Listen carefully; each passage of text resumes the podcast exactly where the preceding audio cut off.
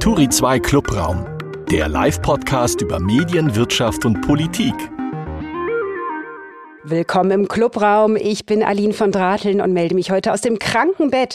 Corona ist dem Club beigetreten. Ein äußerst unangenehmer Gast, der sich hier gerade bei mir zu Hause breit macht. Markus Tranto. Den laden wir nicht nochmal ein. Okay, Chef? Es ist eher so ein ungebetener Gast, der sich womöglich immer mal wieder reinschummelt. Aber ich, also offiziell eingeladen ist der hier nicht. Nee, offiziell eingeladen ist unser heutiger Interviewpartner, Philipp Jessen. Das ist mir sehr viel lieber. Die PR-Maschine vom Coronavirus läuft ja super, oder? Es ist weltweit bekannt. Jeder hat eine Meinung dazu. Es drängelt sich auf jede Gästeliste. Was sagt der Co-Founder und Geschäftsführer von der PR-Agentur Story Machine dazu? Beginnen so die aussichtsreichsten Karrieren oder landet Corona bald auf der letzten Seite der Sternrubrik? Was macht eigentlich? Hallo, ich freue mich sehr über die Einladung. Ähm, äh, ja, die PR von Corona, also ich finde, es gibt ja sozusagen verschiedene Mediengesetze und eins ist, äh, es gibt nichts, äh, es gibt keine schlechte PR. Da beweist uns aber ehrlich gesagt äh, Corona das auf ganz, ganz vielen Ebenen das totale Gegenteil. Es wird zwar überall darüber geredet, aber äh, ehrlich gesagt, äh, ich gehöre auch noch zu der Kategorie, die da nichts mehr von hören mag und auch nichts mehr von hören kann. Ich habe jetzt wirklich für mich persönlich die Lektüre, alles was mit Corona zu tun hat, glaube ich, jetzt seit drei Monaten eingestellt und es geht mir, geht mir wesentlich besser damit. Hattest du es denn schon? Nee, ich gehöre aber zu diesen ganzen anstrengenden, nervigen Leuten, die glauben, die sagen, ich glaube, ich hatte es schon. äh, äh da gibt es aber überhaupt gar keinen Anhaltspunkt für. Ähm, nee, ich hatte, es, ich hatte es offiziell nicht. Ich hatte wahnsinnig viel Kontakt mit Leuten, die Corona hatten, die auch ganz viele Leute angesteckt haben, die mich dann mal ganz panisch angerufen haben und gesagt, Entschuldigung, Entschuldigung, ich habe dich wahrscheinlich gestern angesteckt. Aber an mir ist es total vorbeigezogen.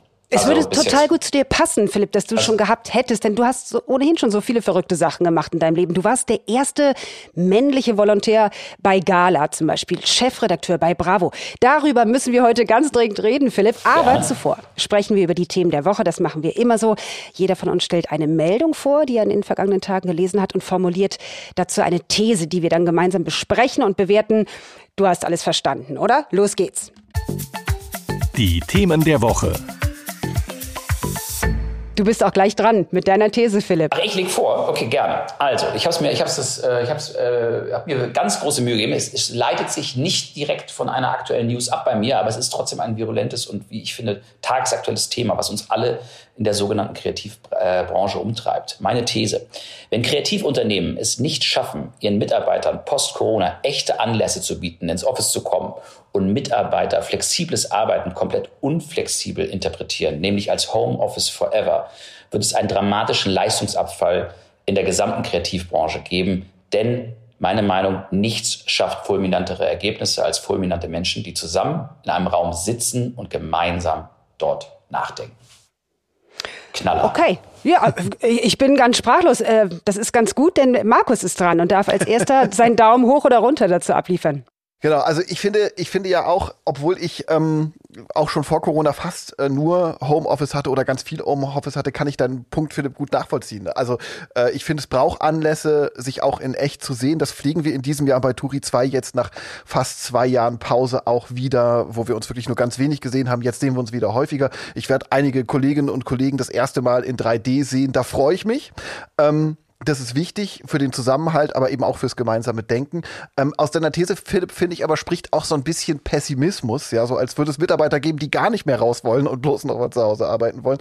Diesen Pessimismus teile ich nicht ganz. Ähm, ich glaube, nach einer Übergangsphase, ja, wir haben jetzt alle mit Homeoffice übertreiben müssen, aber nach einer Übergangsphase wird es womöglich so sein, dass ähm, das Homeoffice, die Videokonferenzen ein ganz normales Arbeitsmittel werden, äh, so wie Geschäftsreisen oder die Arbeit im Büro eben auch. Aber grundsätzlich Daumen hoch. Okay, da bin ich dran. Ne? Ich widerspreche, und zwar nicht dem Teil deiner These, dass es einen Leistungsabfall geben wird, wenn die Leute im Homeoffice bleiben, sondern dem Teil, dass es echter Anlässe bedarf, das Homeoffice zu verlassen. Ich zähle jetzt einfach mal die Vorteile von meinem Homeoffice hier auf. Erstens. Um zu arbeiten, muss ich mir keine Hose anziehen. Ende der Liste. Und ich bin mir sicher, in Berlin Mitte gibt es auch Start-ups, wo man nicht mal das müsste. Also, ich bin jetzt seit ungefähr zwei Jahren nonstop im Homeoffice. Zusammen mit den Kindern, die entweder, wie gerade, zu Hause sind, weil sie auch Corona haben oder wie sonst zu Hause sind, weil irgendjemand anderes Corona hat. Oder die Schule aus irgendeinem anderen Grund ausfällt. Wir sind hier ja in Berlin. Dazu zwei Katzen und der Haushalt. Ich würde, Philipp, Geld zahlen, um dieser Homeoffice-Hölle für ein paar Stunden zu entkommen, um, um in einem richtigen Büro mit echten Erwachsenen zu sitzen. Da würde ich dann auch den sabbligen Kollegen aus der Personalabteilung hinnehmen. Ich bin mir nicht sicher, äh, ob man im Büro wirklich 9 to 5 sitzen muss, um die Leistung zu bringen, die man auch zu Hause in acht Stunden hinkriegen würde. Aber zu Hause fällt ein ganz wichtiger Punkt weg. Und zwar der Zufall. Gerade in kreativen Berufen, wie du auch schon gerade gesagt hast, spielt der Zufall, glaube ich, eine ganz extrem wichtige Rolle. In der eigenen häuslichen Umgebung herrschen bestenfalls so strengere Algorithmen äh, als noch in der eigenen Twitter-Blase. Man kocht ja quasi nur im eigenen Saft. Und da helfen dann auch Tipps nicht, wie der von Victoria Beckham, die mal sagte, in flachen Schuhen kann ich mich nicht konzentrieren. Ich zum Beispiel trage gerade 12 Zentimeter Pumps und es klappt nur so mittel, weil die Kinder im Ostflügel meiner Wohnung gerade Klavier üben. Also, Daumen hoch für deine These, Philipp. Und ich kenne übrigens keine einzige Working Mom, die Homeoffice dauerhaft für eine gute Idee hält. Sehr schön. Jo. Ähm, soll ich, äh, also erstmal äh, freue ich mich, hätte ich jetzt ehrlich überhaupt nicht gedacht, dass ich zweimal einen Daumen hoch kassiere. Also habe ich jetzt schon ordentlich einen vorgelegt und äh, äh, bin jetzt ganz, ganz vorne äh, in der Proposition des Thesenrennens mit zweimal Daumen hoch. ähm, also ich glaube schon, dass es, also, äh, also erstmal gar kein Widerspruch, ihr habt das genau, wie gesagt, wunderbar in, die, in, ähm, in, in, Worte gefasst. Genau dieses Thema Zufall, das Gespräch auf dem Gang haben wir das früher genannt, im, im sogenannten Journalismus, da entstehen die Geschichten. Ähm, und auch witzigerweise das, was du gerade gesagt hast, es hat mir mal ein freier Journalist gesagt, der hat immer gesagt, der, wenn der in Redaktionen anruft, ja, ähm, dann duscht er logischerweise vorher und zieht sich an, als würde er zu einem Meeting gehen, mhm. weil er in dieses State of Mind kommen muss. Und mhm. er macht es eben nicht in Trainingshose oder wie du gerade gesagt hast, ohne Hose. Und ich ja. glaube, dieses, dieses Gefühl, dieses ohne Hose-Gefühl im Kopf, ich kann das, ich mache das so nebenbei, ähm, das ist, das ist, glaube ich, total gefährlich. Und mein, meine Erfahrung ist nur einfach, dass man wahnsinnig gut abarbeiten kann im Homeoffice, dass man wahnsinnig effektiv sein kann. Aber genau, was du gesagt hast, dieses ein vor Kreativität überlaufendes Teams-Meeting, das habe ich nicht ähm, erlebt. Und ich habe auch kein zufälliges Teams-Meeting. Ich bin ja nicht einfach in irgendeinen Raum gekommen und dann ist da jemand und mit dem komme ich ins Plaudern und auf einmal entsteht eine Idee. Ähm, das passiert leider nicht und das, äh, das hat mir wahnsinnig, ähm, wahnsinnig gefehlt. genau, bevor, auch, ich, ja, ja, be ja. bevor ich jetzt weiterrede und äh, ihr dann irgendwie doch dahinter kommt, dass es natürlich nur eine Illusion ist, dass ich hier auch nur annähernd gestylt sitze, wechseln wir das Thema und Markus ist dran mit seiner These. Genau, mein Thema der Woche, das ist die Attacke ähm, auf den Comedian Chris Rock durch äh, den Schauspieler Will Smith. Ähm, ich finde, ähm, auch wenn man Ziel dummer Witze geworden ist, prügeln muss man sich deswegen nicht, Backpfeifen verteilen auch schon gar nicht. Ähm, aber irgendwie scheinen viele Menschen jetzt nach zwei Jahren Pandemie dünnhäutiger geworden zu sein, auch äh, in der Promi-Welt.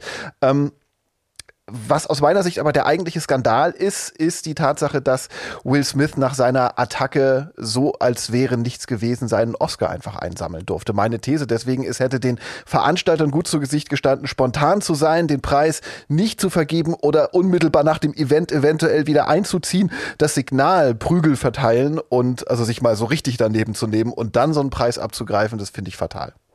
Philipp, deine Meinung dazu? Also erstmal ähm, äh, erstmal Daumen hoch. Zwei Sachen. Erstmal finde ich, dass wir hier intellektuell sehr schnell auf Flughöhe kommen, weil ich auch die, äh, die, die Eingangsthese von dir total, äh, total teilen kann. Ich glaube, dass für viele Corona eine du hast eben als dünnhäutiger beschrieben. Mhm. Ich finde, dass Corona für ganz viele Menschen eine Legitimation ist, ihren Wahnsinn, den sie bis dahin unterm Deckel gehalten haben, rauszulassen. Ähm, und äh, das merkt man halt, ich merke das selber, wie, wie dünnhäutig und wie aggressiv teilweise Menschen im alltäglichen Umgang ähm, sind, wenn man über beim Einkaufen steht und so weiter und so fort. Ähm, ich glaube ja, ich, ich fand es ich fand's spektakulär, was da passiert ist, auf ganz vielen Ebenen. Erstmal, ähm, äh, nicht vergeben hätte nicht funktioniert, weil man ja vorher nicht wusste, dass Will Smith gewinnt. Man hätte ihn halt einfach, glaube ich, anders entfernen müssen. Mhm. Ähm, man hätte, glaube ich, nicht nur fragen müssen, gehen Sie jetzt, sondern hätte darauf bestehen müssen, dass er geht.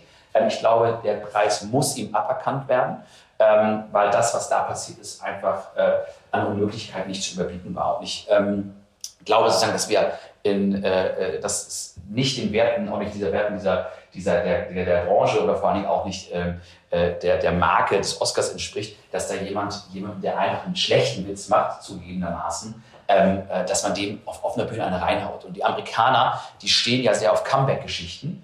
Aber das ging mir dann doch ein bisschen schnell, ne? dass einer einem eins in die Fresse haut, dann runtergeht, dann von seiner Publicistin, muss man fairerweise sagen, offensichtlich eine daraufhin fantastisch umgeschriebene äh, Rede hält und dann auf einmal Standing Ovations bekommt. Das war also das wäre die schnellste Comeback-Geschichte und ähm, die es jemals gegeben hat. Also man muss ihm auf jeden Fall ähm, aberkennen den Oscar, weil das ist, glaube ich, sonst hat das eine Signalwirkung, ähm, die fatal wäre. Und nochmal ganz kurz, und das, äh, das müsst ihr mir zugestehen, auch nochmal eine Gegenthese. Das Schlimmste an der ganzen Geschichte finde ich mit, dass ich glaube, dass dieser Mensch wirklich eine narzisstische Persönlichkeitsstörung hat. Also wenn man sich alleine schon mal, wenn ihr euch mal in Ruhe durchlest, was der am Ende dann gesagt hat, ich bin eine Fackel, ich bin ein Fluss, ich beschütze Menschen. Und ich sage euch eine Sache mit meinen, mit meinen ähm, äh, küchentischpsychologischen äh, Grundkenntnissen. Wenn man auch guckt, was er gesagt hat, keep my wife's name out of your mouth. Es ging ihm gar nicht um seine Frau. Er fand das als Majestätsbeleidigung, dass an seinem großen Abend irgendein Comedian einen Witz macht. Er hat das als Respektlosigkeit sich gegenüber empfunden und hat nicht seine Frau verteidigt, sondern es ist ein echt toxischer, eitler, narzisstisch gestörter Mensch, ähm, der einfach sozusagen seine Emotionen ähm, da überhaupt nicht im Griff hatte. Und ich finde, ja, äh, Daumen hoch und Oscar weg. Äh, finde ich gut, dass du das so siehst. Ich war mir nicht sicher, wie du es einschätzt, gerade äh, als Inhaber einer PR-Agentur. Ich glaube auch, es ist äh, ein, ein gutes Beispiel für ein sehr weit verbreitetes Problem. Will Smith ist vielleicht so etwas wie Italien für Fußball. Too big to fail. Man kann ihn einfach nicht fallen lassen. Äh, und das ist übrigens in jeder Branche sehr, sehr gefährlich. Aber dazu gerne später noch mehr bei meinem Thema der Woche. Man stelle sich jetzt mal vor, anhand dieser Oscar-Geschichte, es wäre nicht Will Smith gewesen, der den Oscar-Moderator eine geknallt hätte, sondern ein anderer Preisträger. Aus der Kategorie Bestes Kostüm zum Beispiel oder Bestes Make-up. Äh, immer noch so klassische Frauenberufe. Die Preisträgerin wäre doch auf der Stelle zu einer hysterischen Psychopathin erklärt worden und auf Lebzeiten in der Branche disqualifiziert. Der Mann und Ehemann Will Smith aber, genau wie du gerade sagst, Philipp, stilisierte sich unmittelbar danach von sich selbst emotional ergriffen, unter Tränen, zum Ehrverteidiger seiner hilflosen Gattin. Und zwar, und das ist echt ein Zitat, äh, du hast ja eben gerade auch schon angefangen, überwältigt von dem, was Gott ihm aufgetragen hat. Und er sagte auch, sometimes love will make you do crazy things. Ja, sometimes sogenannte Love von Ehemännern ist doing crazy Killer-Sachen. Der gefährlichste Ort für Frauen ist immer noch das eigene Zuhause. Apropos Homeoffice. Der gefährlichste Mensch für eine Frau ist immer noch ihr eigener Partner. Und Täter und Boulevardzeitungen nennen diese Gewaltverbrechen sehr gerne Beziehungstaten oder auch Ehrenmord. Das verniedlicht genau diese einseitige Handlung des Täters und Gewalt zu einer Handlung in the name of love jetzt mal hier langweilige Zahlen. Ne? Jeden dritten Tag geschieht ein Femizid, wie man es nennen sollte in Deutschland. 2020 starben auf diese Art und Weise 139 Frauen durch die Hand ihres Partners. Heute Morgen sickerte übrigens durch, dass die Polizei ne, direkt nach Will Smiths Ohrfeige bereit stand, um ihn abzuführen. Und Chris Rock hat sich stark gemacht, dass er bleiben darf. Das persönlich finde ich stark. Ein Nachspiel sollte die Sache für den Schauspieler trotzdem haben. Und zwar ein gewaltiges. Ja, das kann man nur unterschreiben, ne? Ja, so. Tut uns leid, also Will Smith laden wir hier demnächst nicht mehr ein. Genau, und wir, wir haben es entschieden, der Oscar ist weg. Ja, ja genau, den nehmen wir. Dass das jetzt entschieden ist. Ja, Gut. sorry genau. Will. Ja, das, das ja. wollte Gott so. Ich bin dran mit meiner These. Ja, auf jeden Fall, go for it. Leg los. Okay. Äh, der geschasste Bild-Chefredakteur versorgt per Social Media zuverlässig mit Aufregern. Vorläufiger Höhepunkt am letzten Wochenende das Fantasieren über eine Zwangsmaus aus dem öffentlich-rechtlichen Fernsehen. Großes Kino. Problem. Aufmerksamkeit ist die höchste Währung. Wer Menschen denen ihre journalistische Reichweite genommen wurde, weil sie verantwortungslos damit umgegangen sind, folgt oder retweetet, unterstützt sie. Und zwar völlig egal, ob dabei kritisch kommentiert oder lustig als Meme verwurstet. Wer reagiert, zahlt weiter auf deren Konten ein. Jetzt meine These. Es ist paradox, wenn man Leute zitiert, um sie dadurch zu diskreditieren. Politiker verlieren am Ende dadurch vielleicht eine Wahl, haben wir bei Tobias Hans gesehen. Populisten dagegen werden dadurch immer nur größer. Hm. Markus, soll ich Philipp, anfangen? Oder ja, ja, Philipp, fang, fang du bitte an. Ich finde es schwierig. Also erstmal, oberflächlich würde ich sagen, hast du recht und äh, Daumen hoch. Wenn man aber sozusagen ein bisschen reingräbt, würde ich sagen, Daumen runter und ich sehe es anders, aus diversen Gründen. Erstmal, natürlich zahlt es auf das Konto ein, wenn die Aufmerksamkeit, ähm, äh, wenn sich die Aufmerksamkeitsspirale anfängt zu drehen. Aber Und das ist ja ganz wichtig. Wenn wir damit anfangen zu sagen, wir setzen uns damit nicht mehr auseinander, was ist denn das nächste? Das heißt, ich darf mich auch nicht mehr darüber aufregen, ähm, wenn irgendein AfD-Hansel irgendwas Schwachsinniges äh, äh, twittert oder, oder sagt oder tut. Und das ist dann auch nochmal ein großer Unterschied in unserer neuen Medienwelt. Früher haben sich Dinge versendet. Das, das tut es im Netz nicht mehr. Das heißt, alles, was dort unwidersprochen gesagt wird, wird von einer Blase auch wiederum aufgenommen und, sich, und verstärkt sich dann aus sich selber heraus, weil es dann keine Gegenstimmen gibt. Das heißt, ich halte es gleichzeitig für wichtig, auch wenn man in den sauren Apfel beißt, dass man die Sache verbreitet, trotzdem es zu kommentieren und immer Haltung zu zeigen und zu sagen, nee, sehen wir nicht so. Und jetzt noch mal einen Schritt weiter. Diese Männer, die du da beschrieben hast, wir sind sehr in dem Bereich auch von einer bestimmten toxischen Männlichkeit. Ähm, dieses, die Menschen, die früher mal mit einer großen Medienmarke waren, Jetzt mal egal, ob es jetzt Matusek oder sonst wer war. Ja? Und die auf einmal merken, oh, ich bin gar nicht so wichtig, wie ich dachte. Ähm, die Marke ist gar nicht, ich bin gar nicht größer als die Marke, sondern ich wurde nur gehört, weil ich halt für eine Marke gearbeitet habe. Die sind, die brauchen diesen täglichen Applaus. Und wo kriegen sie den in den sozialen Netzwerken?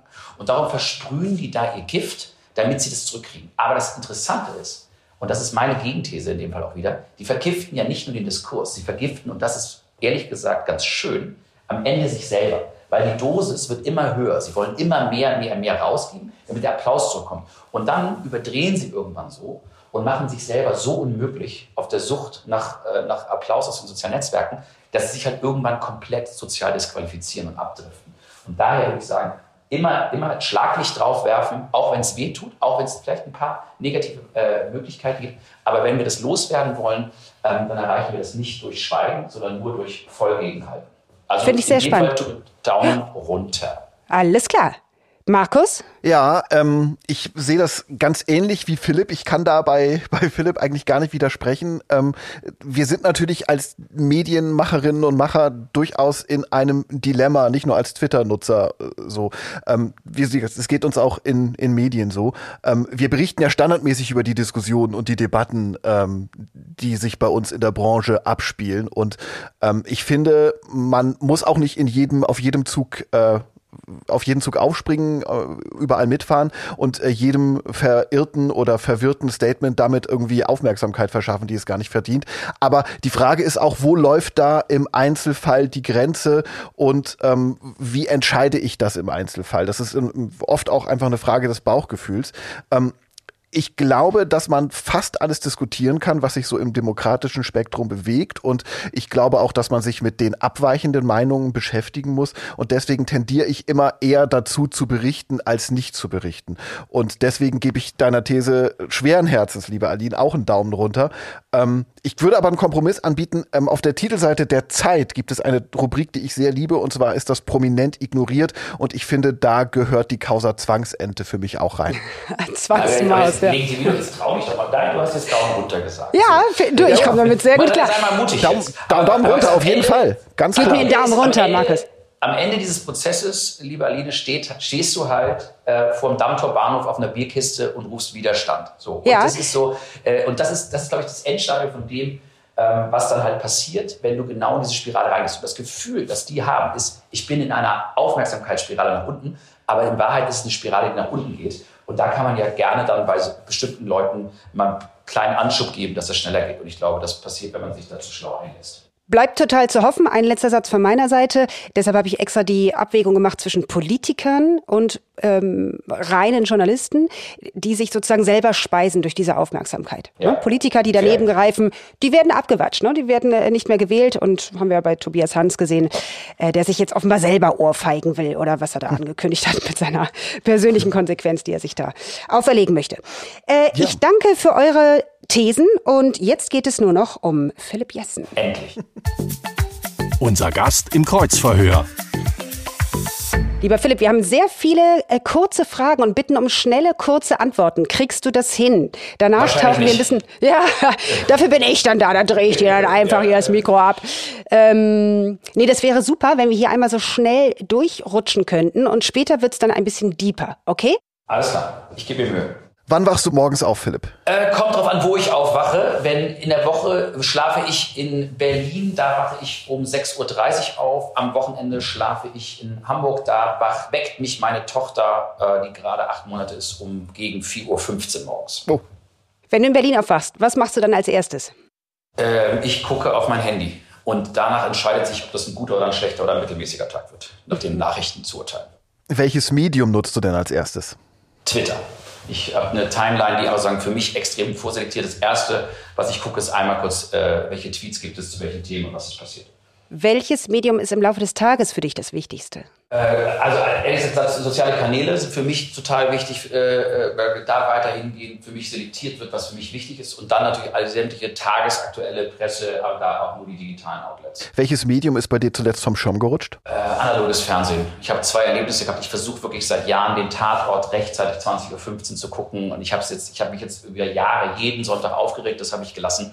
Und ich war letztens einmal auf einer Geschäftsreise und hatte mein iPad vergessen und habe dann versucht zu seppen und ich war völlig entgeistert, was ich da im Fernsehen gesehen habe. Es war also, ich habe überhaupt nichts verstanden, worum es da ging. Und ich fand es ganz schrecklich.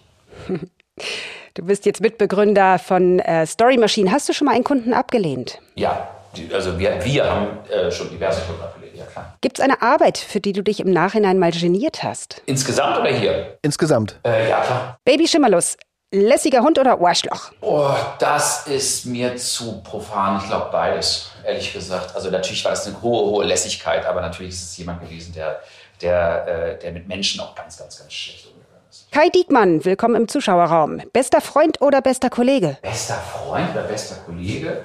Ähm, ich, hab, äh, ich finde sozusagen, das ist, das ist beides. Wir sind fantastische Kollegen und wir sind echt befreundet. Und ähm, das geht sich immer extrem gut aus, finde ich, wenn das ineinander übergeht. Wenn, man, wenn beide Seiten das verstehen, wann man irgendwie Kollege ist und wann man Freund ist, äh, macht das mal extra Freude, finde ich. Das heißt, es klappt, mit Geschäftspartnern befreundet zu sein? Total. Also ganz große Freundschaften sind bei mir über das Berufliche entstanden. Es ist nur wichtig, dass es so rum ist, dass du nicht einen Job bekommst, weil du mit jemandem befreundet bist, sondern wenn du dich über eine Arbeit mit jemandem befreundest, weil du wahnsinnig viel Zeit miteinander verbringst, weil du gleichen Werte hast, weil du die gleiche Vision hast, finde ich, ist das ein total starkes Band. Muss man seine Kunden mögen, erfolgreich für sie zu arbeiten? Ja, glaube ich schon. Also du musst dich zumindest, es hat ja auch Ogilvy gesagt, wenn du die Autobiografie liest, ich habe mir auch ein paar Sachen bei ihm abgeguckt im Sinne von, ich nutze auch alles, was unsere Kunden machen. Also ich kann nicht für jemanden arbeiten, wenn ich das Produkt äh, total ätzend finde oder die Person total ätzend finde, dann könnte ich. Das war auch schon, wir hatten auch Themen, also die Kunden, die wir abgelehnt haben, ähm, aus, aus anderen Gründen, aus vielleicht ähm, Metagründen, aber äh, wenn es auch auf der menschlichen Ebene, wenn du nicht in einem Raum sein kannst miteinander, dann macht es keinen Sinn. Bist du ein guter Chef? Oh, ich versuche es zu sein. Also ich glaube, äh, es ist wie Familie. Ne? Ich glaube, man muss äh, das Chaos umarmen, man muss, äh, man muss das tägliche Scheitern akzeptieren. Ähm, aber ähm, ich, ich, ich hoffe es, aber ich finde es über sich selber zu sagen, finde ich total schwierig. Ich versuche es echt zu sein und mir bedeutet es viel, ähm, wenn ich von Leuten das, äh, das gespiegelt bekomme. Aber ich mache natürlich wahnsinnig viele Fehler. Was macht einen guten Chef aus? Ganz, ganz, ganz viel. Ich habe immer, äh, ich habe witzigerweise mich relativ früh, glaube ich, immer auf die Rolle vorbereitet. Ist mir im Nachhinein mal aufgefallen, ähm, irgendwann mal zu führen. Und ich habe halt von guten Chefs genauso viel gelernt wie, wie von schlechten. Und ähm, ich glaube, was gerade im kreativen Bereich, was mir halt irgendwann was ich damals bei Jung von Matt mitgenommen habe, war eine unfassbare Objektivität. Also, dass man wirklich guckt, egal eben, ob man, wer hat das Thema eben, ob man mit jemandem befreundet ist, ob man jemanden vielleicht persönlich schätzt oder mag, ähm, das Wichtigste ist halt immer, die beste Idee gewinnt. Und es ist egal, von wem sie kommt, ob sie irgendwie hm. von einem selber kommt ähm, oder von jemandem, mit dem man auf einer Ebene ist oder von, von dem Praktikanten oder dem, mhm. äh, dem Essenslieferanten. Ähm, das ist sozusagen das Einzige, was zählt. Und natürlich echt der Wille, ähm, der Wille, was zu erreichen. Und ich glaube, ein guter Chef auch, den Leuten ein Umfeld zu bieten, in dem sie sich auf, ausfahren können. Das war mir mhm. immer wichtig, das, das hinzubekommen. Und das versuche ich zumindest jeden Tag zu machen. Was nervt am Journalismus? Ähm, oh, ganz viel. Also ich finde einfach Ungenauigkeit. Ich glaube auch, äh, ich habe letztens mit einem bekannten Medienanwalt gesprochen, der sagte, Homeoffice ähm, ist nicht gut für den deutschen Journalismus, weil einfach sozusagen die Fehlerquote seiner Meinung nach extrem mhm. gestiegen ist. Das fand ich eine spannende These. Also ehrlich gesagt, Ungenauigkeit, falsch, äh, falsche, falsche Berichterstattung und ähm, zu viel Welt, äh, Weltbildberichterstattung finde ich auch schwierig. Ähm, und wenn es sozusagen, ich glaube nie an diesen Satz geglaubt, ein, ein Journalist macht sich mit einer Sache nicht gemein, auch nicht mit einer guten, aber wenn das überhand nimmt ähm, und tendenziös wird, das finde ich, äh, finde ich hochgradig schwierig. Hm. Wie gehst du mit schlechter Presse um, wenn es die Agentur betrifft? Ähm, ich versuche das sportlich zu nehmen. Natürlich, also jeder, der sagt, er ärgert sich nicht drüber. Ähm, ich glaube, es gibt immer eine Upside und eine Downside. Also wir, wir sind aus irgendwelchen Gründen sehr, sehr interessant äh, für die Leute. Das hat ganz, ganz viele Vorteile. Und es hat auch Nachteile. Über unfundierte Kritik äh, ärgere ich mich natürlich, aber ich weiß auch, es macht keinen Sinn, irgendwo anzurufen ähm, und sich zu beschweren. Und da muss man halt einfach dann irgendwie sich fünf Minuten aufregen ähm, und dann ist gut. Ähm, es gab ja mal einen interessanten Artikel über uns in der Zeit. Ich war jetzt letzte Woche äh, äh, zur Zeit äh, bei der Blattkritik eingeladen und konnte so ein bisschen was zurückgeben. Ähm, und das war, war ganz schön. Ja, das hat sich gut angefühlt. Ja. Äh, wie gehst du mit, mit äh, schlechter Presse bei Kunden um? Mm, also kommt drauf an. Also wir sind ja, wir sind ja, wir versuchen ja äh, journalistisch und Storytelling zu machen für unsere Kunden. Ja, natürlich habe ich die Kundenbrille auf und das ist übrigens der tollste Unterschied, äh, den ich bei meinem Wechsel der Seiten festgestellt habe. Als Journalist bist du halt immer an der Seitenlinie. Du kannst super Zugänge haben, du kannst auf der Trainerbank sitzen, du kannst in der VIP-Loge sein, du kannst in der Südkurve ganz vorne stehen, aber du bist nicht auf dem Spielfeld.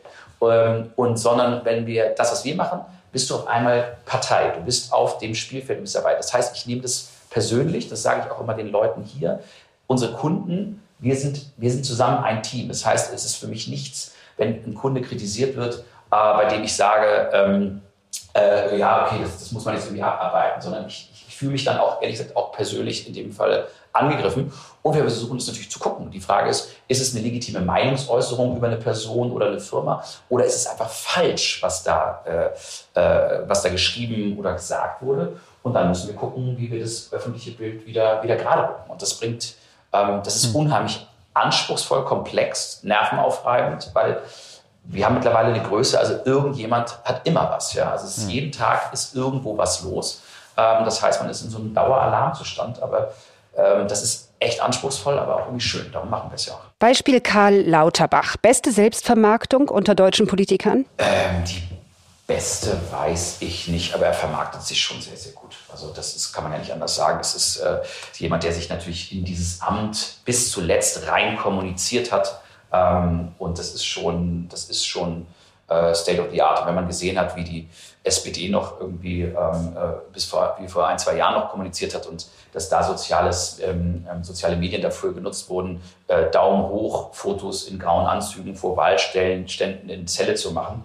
Ähm, dann, ähm, oder Herr Kaas, der sich irgendwie in Jeans, Hotpants in, in einen Strandkorb einsetzt, äh, muss man sagen, das hat er schon wahnsinnig gut gemacht. Also der hat sich, äh, der hat sich wirklich in dieses Amt rein kommuniziert und das, äh, das nötigt einem zumindest auf der Ebene schon Respekt ab. Mein neues Twitter-Profilbild ist? Meins ist, äh, meins, ist, äh, meins ist ein Klassiker. Ich werde das nicht ändern. Das ist, äh, das ist einfach so grandios, dieses Bild, äh, dass ich das äh, bis in alle Ewigkeit beibehalten werde. Zuletzt in meinem Job gelogen habe ich? Ich habe einem Kollegen gesagt, dass ich finde, dass er heute gut aussieht. Das war 30 Jahre. Klatsch ist? Äh, äh, überlebenswichtig. Wer nichts wird, wird? Nicht wird, weil da wird meine Frau sauer. Die hat ein Restaurant. Wer nichts wird, äh, äh nee, wer nichts, ich mag den Satz eigentlich gar nicht, weil wer nichts wird, sondern wer nichts will, der wird nichts. Ja? Also ich glaube, es geht am Ende, ist alles, was wir tun, ist keine Raketenforschung. Es geht darum, was will ich. Ähm, und wer was will, der kann alles werden. Immer. Gute PR ist? Gute PR ist, wenn ich die, wenn ich das, wenn ich, wenn ich die, wenn ich die Macht über mein eigenes Narrativ behalte. Wenn ich das, wenn meine Eigenwahrnehmung möglichst deckungsgleich ist mit dem, was andere Leute über mich sehen, lesen und hören. Als Story Machine Boss rate ich diesem Podcast hier. Äh, mich öfter einzuladen. so, das war's dann schon. Danke. Hey, Markus, da haben wir jetzt einen teuren Ratschlag ergaunert. Die Hälfte fürs Honorar, was eigentlich Story Machine jetzt kriegen müsste, kannst du mir per PayPal auszahlen. Das war's. Ähm, hast du gut gemacht. Relativ kurz gehalten. Jetzt können wir ja. tiefer tauchen. Gerne. Schatz, wir müssen reden. Der kurze Deep Dive. Um so ein bisschen zu erklären, wie du arbeitest, ähm, stell dir mal vor, du würdest Will Smith als Klient haben. Was hättest du gemacht? Also erstmal muss ich sagen, dass die Publizistin, also diese Rede, die er gehalten hat, die habe ich mir drei, viermal durchgelesen, weil das war schon, die haben schon unfassbar gut, äh, äh gut reagiert. Ne? Also dieses, äh, das auf den Film zu beziehen, ähm, genau diesen Sound. Und du hast ja gemerkt, dieses Publikum war total indifferent. Ähm, und für den Moment hat er das Thema gedreht. Sie haben nur einfach zeitlich total overpaced, weil dieses sozusagen diesen Kotau zu machen, ähm, sich zu entschuldigen, ähm, das, äh, das, das hat in der Schnelligkeit ähm, einfach nicht funktioniert. Ja. Ich glaube halt einfach so, das, was er jetzt macht, ähm, geht schon in die richtige Richtung, aber eigentlich hätte er, müsste er logischerweise in Sack und Asche gehen, er müsste möglichst schnell, ähm, hätte er sich früher entschuldigen müssen. Die Menschen lieben nicht so sehr wie eine ernst gemeinte äh, Entschuldigung, nicht erst irgendwie auf Druck, weil jetzt hast du auch das Gefühl, äh, er entschuldigt sich nur, damit er seinen Oscar irgendwie behalten kann. Ähm, ich finde es auch äh, über, über Instagram zu machen, ähm, ähm, erstmal richtig, gleichzeitig muss er natürlich möglichst schnell muss es das Foto geben zwischen ihm und Chris Rock. Und ich glaube, das würde er nicht hören wollen. Ähm, aber wenn er smart wäre, würde ich ihm, glaube ich, sogar vielleicht raten, den Oscar selber zurückzugeben. Hm. Um dem so im Lauf vorzukommen. Ja, wie oft hast du dich selbst schon entschuldigt im Laufe deiner Karriere? Wahnsinnig häufig. Also sowohl nach innen als auch nach außen. Ähm, wenn wir irgendeinen Fehler gemacht haben, finde ich, gehört es dazu, sich zu entschuldigen. Äh, wir haben auch teilweise Geschichten über Leute gemacht, bei denen wir wussten, es war richtig, diese Geschichte zu machen. Ähm, es war richtig, die Geschichte zu machen, aber trotzdem hat das einen Impact auf deren Leben oder Karriere gemacht. Auch dafür, dass das so ist, habe ich mich entschuldigt, aber trotzdem die Geschichte gemacht. Wir haben Fehler gemacht. Ich habe mich bei Kollegen und Kolleginnen für Fehleinschätzungen entschuldigt. Ich entschuldige mich ehrlich gesagt relativ, relativ gerne. Äh, ich entschuldige mich nicht, wenn ich es nicht einsehe. Ähm, aber das finde ich ehrlich gesagt total wichtig, weil ich glaube, sonst kannst du auch bestimmte Dinge nicht, nicht abschließen. Ja? Ein Konflikt äh, ähm, ist ja dann immer, wabert ja immer so mit und ist auch so ein leicht zersetzendes Gift. Und da ist es, glaube ich, immer ganz gut, zu sagen, ey, es tut mir leid, ich habe es falsch gemacht. Ja? Ähm, finde ich wichtig, so nach innen und nach außen. Und äh, natürlich geht auch mal was schief. Ähm, ne, gerade wenn du ein Unternehmen äh, neu gründest, ähm, geht halt auch mal was schief und dann muss man sich vielleicht auch mal bei jemandem nach außen entschuldigen. Ja? Finde ich total normal und richtig.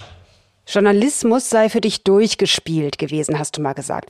Ja, Weshalb ich habe dann auch richtig Ärger bekommen, weil ihr, das, ihr habt das als Zitat benutzt. Ich habe mhm. drei ehemalige Kollegen haben mir so haben mir geschrieben, was ich denn damit meinen würde und so.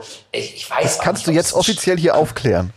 Nee, ich, ich meine das, ich meine das in dem Fall so total Will Smith narzisstisch, äh, nur auf mich bezogen. Also natürlich ist der, der Journalismus noch lange nicht durchgespielt und ich bin auch immer noch, ich meine, ich war 20 Jahre lang Journalist. Ich sage es einfach, es war für mich durchgespielt. Ich war halt einfach so ein Gruner- und Jahr-Kind. Für mich war einfach der Stern damals so, wenn die Sternredakteure in die Kantine kamen, das waren für mich äh, und Redakteurinnen, das waren für mich echt Stars. So. Ich fand das irre. Und irgendwann mal beim Stern zu sein, das war für mich eine, eine ganz, ganz irres, ganz fernes Ziel. Und dann bin ich irgendwann in die Chefredaktion ähm, zusammengegangen mit einem, mit einem sehr, sehr lieben Kollegen Christian Krug. Und da war ich Mitglied der Chefredaktion beim Heft und Stern.de-Chef. Und das habe ich dann zwei Jahre gemacht. Und dann war es für mich einfach ich hatte das, was ich irgendwie wollte, erreicht. Und darum war das für mich persönlich durchgespielt, das Thema. Dann habe ich mir ja, aber der Stern als Mercedes unter den Magazinen, das würdest du ja heute wahrscheinlich auch nicht mehr so unterstreichen, oder? Das ist mal so, das ist, also ich habe eine Meinung dazu, was da passiert, aber es ist, äh, ich finde es immer nichts müßiger als Leute, die sozusagen in der Rückschau irgendwie sagen, das ist alles so und man müsste das so machen. Also ähm, nee, da, da, dazu möchte ich irgendwie ungern mal was sagen. Ich finde es immer so sehr, sehr, das ist, äh, das ist immer sehr, sehr unangenehm, wenn sich Leute, Vorgänger irgendwie äußern. Ist dir der Ausstieg, der Umstieg, der berufliche leicht gefallen? Gab es womöglich auch andere Wege, mit denen du geliebäugelt hast? Du hast ja auch mal Romane äh, geschrieben, ne? Ja, aber das war für mich überhaupt keine Alternative. Also ich habe ich hab super gerne geschrieben, ähm, aber äh, da sage ich einfach, äh, äh also das, ich habe das Geld, was ich bekommen habe für äh, für Bücher. Davon kann man, glaube ich, ganz tollen Urlaub machen. Ähm, aber das ist es dann auch. Also es war für mich überhaupt gar keine Alternative zu sagen, davon ernähre ich jetzt meine Familie. Vielleicht war es mir dann am Ende doch nicht so wichtig, auch Romanautor zu sein. Ähm, ich hatte einen Vertrag witzigerweise für drei Bücher beim Fischer Verlag. Und in der Sekunde, wo ich den unterschrieben hatte, hatte ich, hatte ich immer, wenn ich gelebt habe und nicht zu Hause saß und geschrieben habe, so ein schlechtes Gewissen, dass ich dachte, okay, das, das möchte ich so gar nicht haben. Und dann habe ich den habe ich, den, äh, hab ich den Betrag kommentarlos zurücküberwiesen. Äh, haben sich gemeldet und haben gesagt, was ist Beispiel, ich kann so nicht leben. Ich möchte, dass, ich möchte, dass dieser Vertrag jetzt aufgelöst wird. Ähm, und so haben wir das gemacht. Also für mich ist es, es ist, einerseits ist es mir total leicht gefallen. Ich glaube, ich bin auch total naiv in dieses Abenteuer hier gestartet. Äh, andererseits ist es unglaublich schwer gefallen. Und wenn es eine Sache gibt, ne, wo ich wirklich fast Will Smith aggressiv werde, ist, wenn Leute heute kommen und sagen, war ja klar, dass das was wird. War ja klar, dass das funktioniert.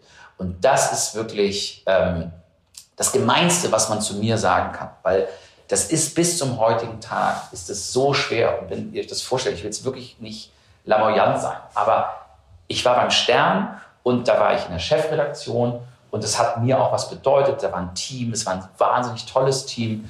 Ähm, und da hast du irgendwie so 100, 200 Leute, mit denen du irgendwie arbeitest und so weiter.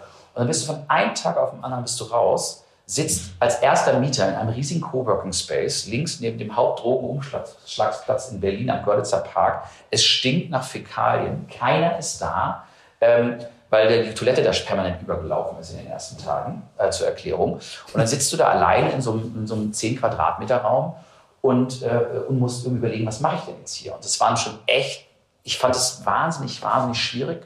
Ähm, es hat mich auch echt viele schlaflose Nächte gekostet.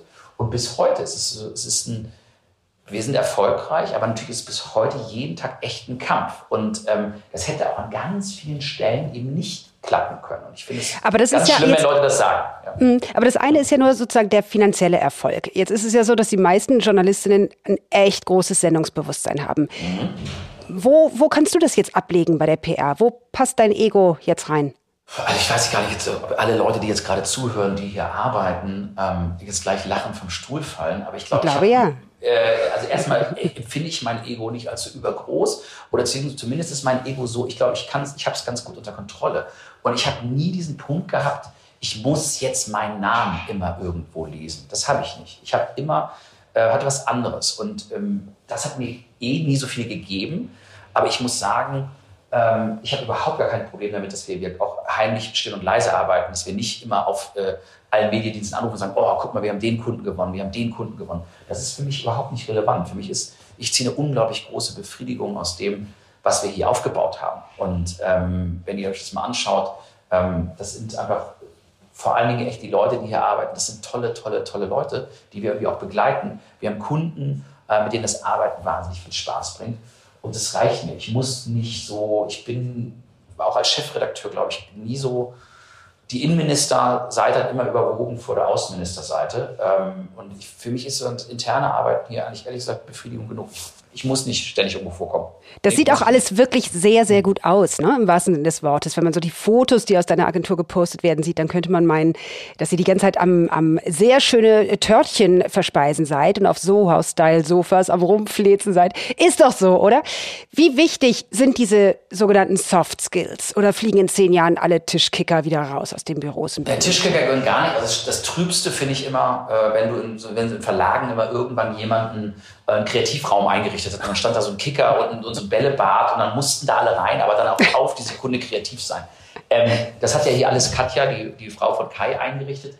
Und das, ist, das eine ist, und das ist so der Eindruck, der dann entsteht, den du gerade genannt hast, der ist aber nicht ganz richtig. Das sind, also das sind wirklich das, das schönste Office Deutschlands, da bin ich ganz, ganz, bin ich echt der Meinung. Aber ähm, am Ende ist es halt wichtig, auch trotzdem, was da drin passiert. Ne? Und ähm, dieses Office ist erstmal so gebaut, dass es wirklich keine toten Räume gibt, sondern wir wirklich gucken, wie kriegen wir die Leute auch wirklich zusammen. Und genau dieses, diesen Zufall, den du beschrieben hast. Hier gibt es keine toten Räume. Hier sind überall so Kommunikationsinseln, die werden aber auch genutzt. Die sehen halt eben nicht nur schön aus, sondern ähm, die Form muss halt auch funktionieren für uns im täglichen Arbeiten. So, das ist, ähm, das ist für uns einfach, einfach, äh, äh, einfach wahnsinnig wichtig. Und ja, diese Soft Skills sind wichtig, aber es bringt nichts, wenn der Kern nicht stimmt. Und wenn du den Leuten nicht ein Umfeld bieten kannst, wo sie echt geile Kunden haben, wo es Spaß macht, wo sie, äh, äh, wo sie ähm, richtig was machen können, wo sie selber geistige neue Räume betreten können und so weiter und so fort, dann, ähm, dann wird es halt schwierig. Dann, dann bringt auch der Obstkorb nichts. Ne? Das ist so, das, ist, das, ist, das gehört dazu. Ich finde, gehe jetzt hoch zum Obstkorb. Ja? Kai ist gerade reingekommen. Schöne Grüße, soll ich sagen. Philipp, Turi 2 veröffentlicht ja in der kommenden Woche die Turi 2 Edition 17. Da ist das Thema Jobs, Mhm. Arbeiten in der Kommunikation. Da spielst du auch eine, eine Rolle drin. Da gibt's ein Porträt über dich. Ähm, und grundsätzlich ähm, ist die Agenturbranche, das hören wir aus allen möglichen Ecken ja am Suchen, was Arbeitskräfte angeht und Ja. ähm, äh, auch relativ händeringend, die einen oder anderen mehr oder weniger verzweifelt. Ist Story Machine noch der Place to be? Ist die Agenturbranche noch der Place to be für kreative Köpfe? Also erstmal ja, also ich habe letztens den schönen Satz gehört äh, und wiederhole ihn auch mal, behaupte immer, es sei meiner, was nicht stimmt. Äh, the war of talents is over, the talents won. Und ähm, das stimmt zu einem gewissen Teil, halte ich aber gleichzeitig für wahnsinnig gefährlich. Also ich glaube schon, dass die Agenturbranche ähm, äh, immer noch ein Place to be ist. Aber Fakt, es gibt da einfach auch echt einen Fachkräftemangel.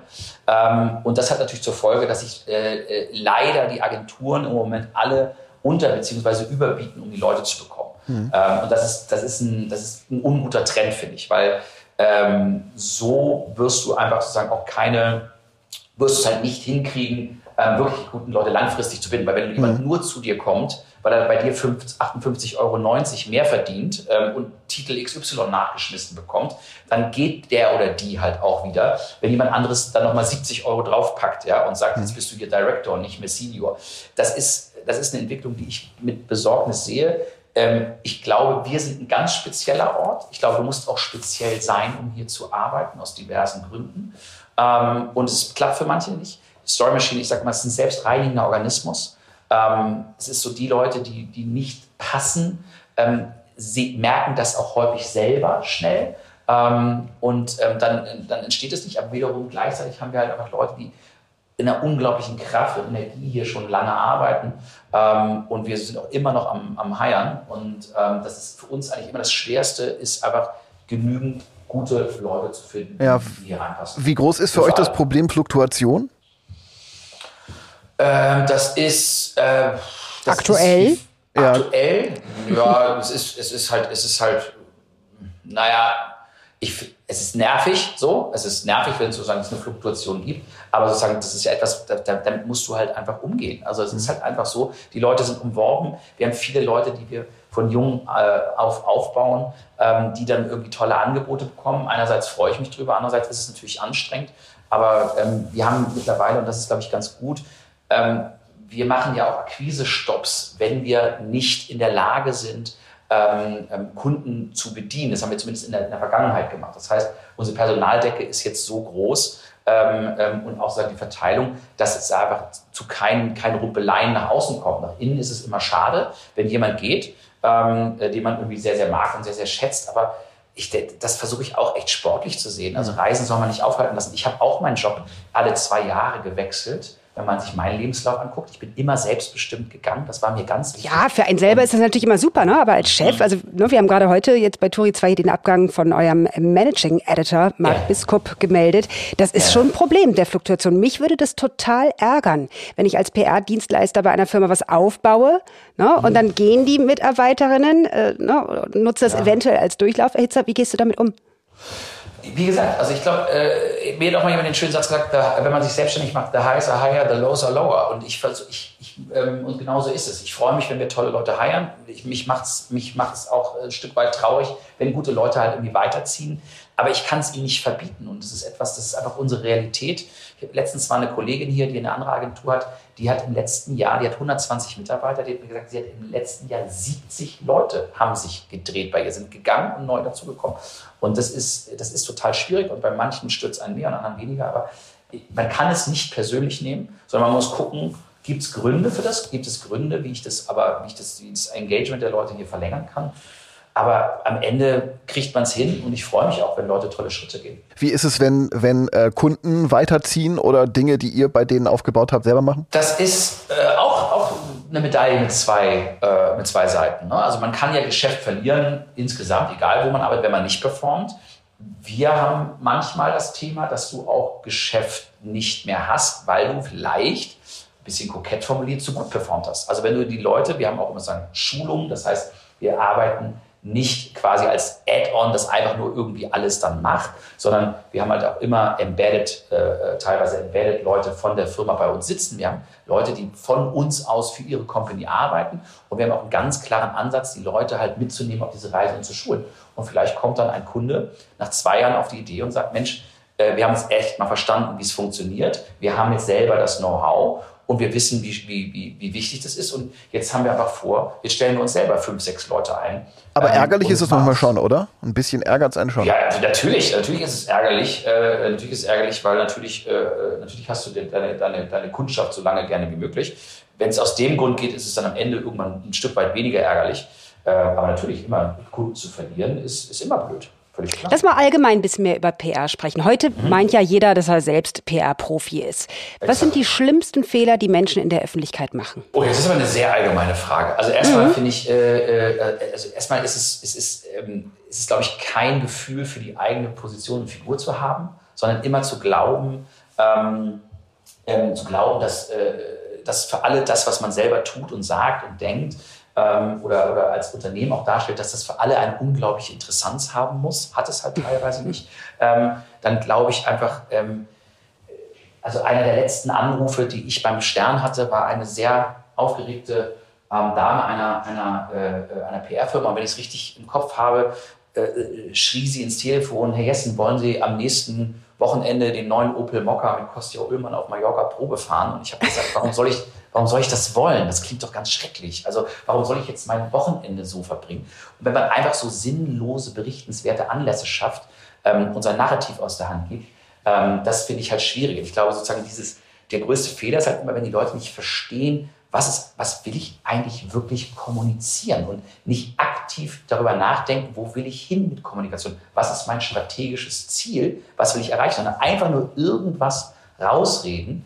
Ähm, ähm, und das ist, äh, das ist, glaube ich, im Privaten wie im Beruflichen total falsch, wenn die Leute gar nicht wissen, in welche Richtung sie hinkommunizieren. Und das, äh, das sehen und erleben wir natürlich relativ häufig. Das große Schlagwort war ja noch vor so einem Jahrzehnt, würde ich sagen, immer Authentizität. Ist das heute ja. eigentlich noch gefragt?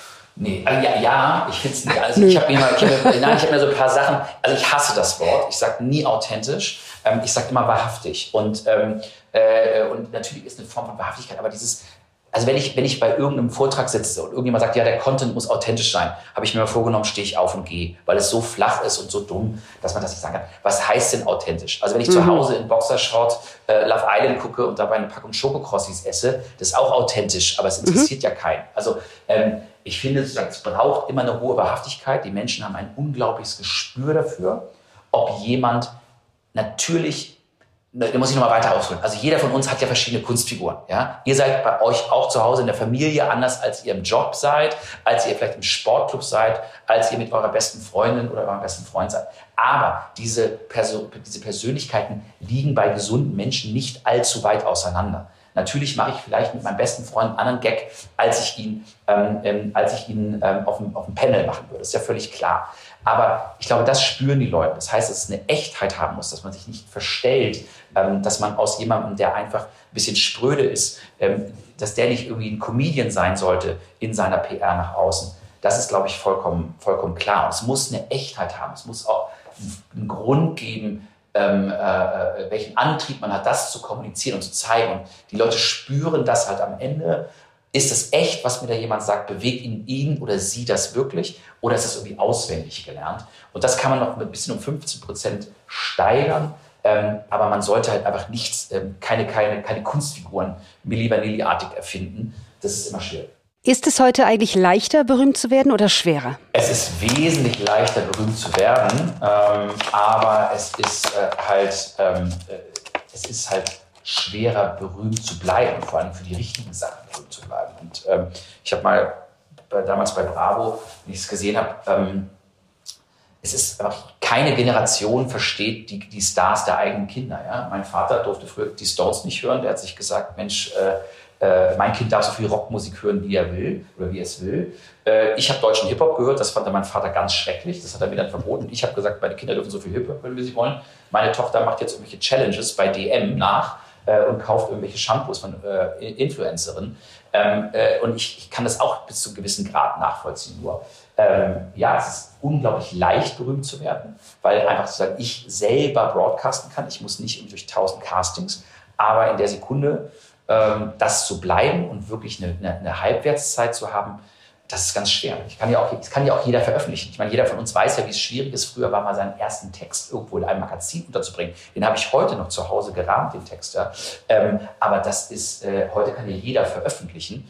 Ähm, aber die Frage ist, hat es dann eine Wertigkeit, hat es eine Nachhaltigkeit, hat es eine Lebensdauer. Ne? Das ist das Problem. Ach, Philipp, das ist ja fast schon philosophisch am Ende. Das gefällt mir sehr, sehr gut. Wir haben im Grunde auch noch unsere, äh, nur noch unsere beiden Pflichtfragen am Ende vor uns. Ja. Genau, P ähm, äh, Philipp, welchen Wunsch möchtest du dir noch erfüllen im Leben? Ich würde wahnsinnig gerne irgendwann mal mit vielleicht Mitte 50, Anfang 50 meine gesamte Familie einpacken äh, mein Handy ausschalten. Ich habe die gleiche Handynummer, seitdem ich 16 bin. Ähm, ich habe das gleiche, das gleiche Konto und das gleiche, gleiche Handy, gleiche Handynummer, meine erste Handynummer. Ähm, das Handy deaktiviert. Habt ihr nicht den gleichen Kontostand? Nee, nee, der auch nicht. Ja, manchmal vielleicht ganz gut sogar. Ähm, nee, ich, hab, äh, ich würde wahnsinnig gerne mal irgendwann meine Familie einpacken, das Handy ausmachen und ein Jahr um die Welt fahren mit denen. Und was sollte über deinem Nachruf auf tori2.de stehen? Ähm, Stelle frei, we are hiring. Guck mal, denkt immer noch an den Job. Gar nicht verschiedene Rollen. Alles ja. eins hier. Ein genau. sehr authentischer Philipp Jessen. Oh weia, jetzt, das jetzt, war's. Jetzt, jetzt, muss er aufstehen und gehen. Das, das war's schon. Das war's, das war's schon. schon. Das, ich sag dir, es vergeht. Für das Vorgespräch. Ja. ja, ja. Aber es wird alles gegen dich verwendet. So, äh, ich nehme das gleich mal zu Herzen, was äh, Philipp gesagt hat und schnappe mir meine Familie, wenn denn das gut verläuft hier mit meinem fuck Corona ähm, und mache drei Wochen Urlaub und zwar in Kalifornien. Oh. Ja, ja, es kommt auf, also ich weiß nicht genau, wie lange ich hier noch positiv getestet werde, aber wenn nicht, dann wäre ich am nächsten Freitag schon weg. Dann wäre mein Chef Markus Tranto hier ähm, mit einer mit einer anderen. Es kann nicht nur eine geben. nee, genau. Sag mal, was ihr dann macht. Genau. Ähm, meine Kollegin Pauline Stahl ist dann mit mir hier im äh, Clubraum und ich habe die Rolle dann, die du jetzt hast, die der des viel, die, die der des viel redenden Moderators, Moderatorin. Ähm, und wir haben zu Gast Oliver Wurm. Der ist äh, Turnschuhverleger sozusagen und äh, so haben wir ihn mal genannt, äh, hat mal das Grundgesetz als Magazin herausgebracht und wir wollen über neue Projekte und vergangene Projekte sprechen. Sehr gut. Das machen wir und ich bedanke mich an dieser Stelle natürlich bei Philipp Jessen. Es war sehr, sehr nett und ich hoffe, wir sehen uns irgendwann mal ganz analog im echten Leben und dann schauen wir, wie fulminant und kreativ wir sind. Großartig, ich freue mich drauf. Viel, viel vielleicht glaubt man ja auch nur, dass man dann viel besser ist und vielleicht war es das schon. Wir werden sehen. Kann alles sein. Alles ich danke euch, macht's gut. Tschüss, bis dann. Tschüss. Ciao, ciao, ciao. Turi 2 Clubraum, der Live-Podcast über Medien, Wirtschaft und Politik. Jeden Freitag um 12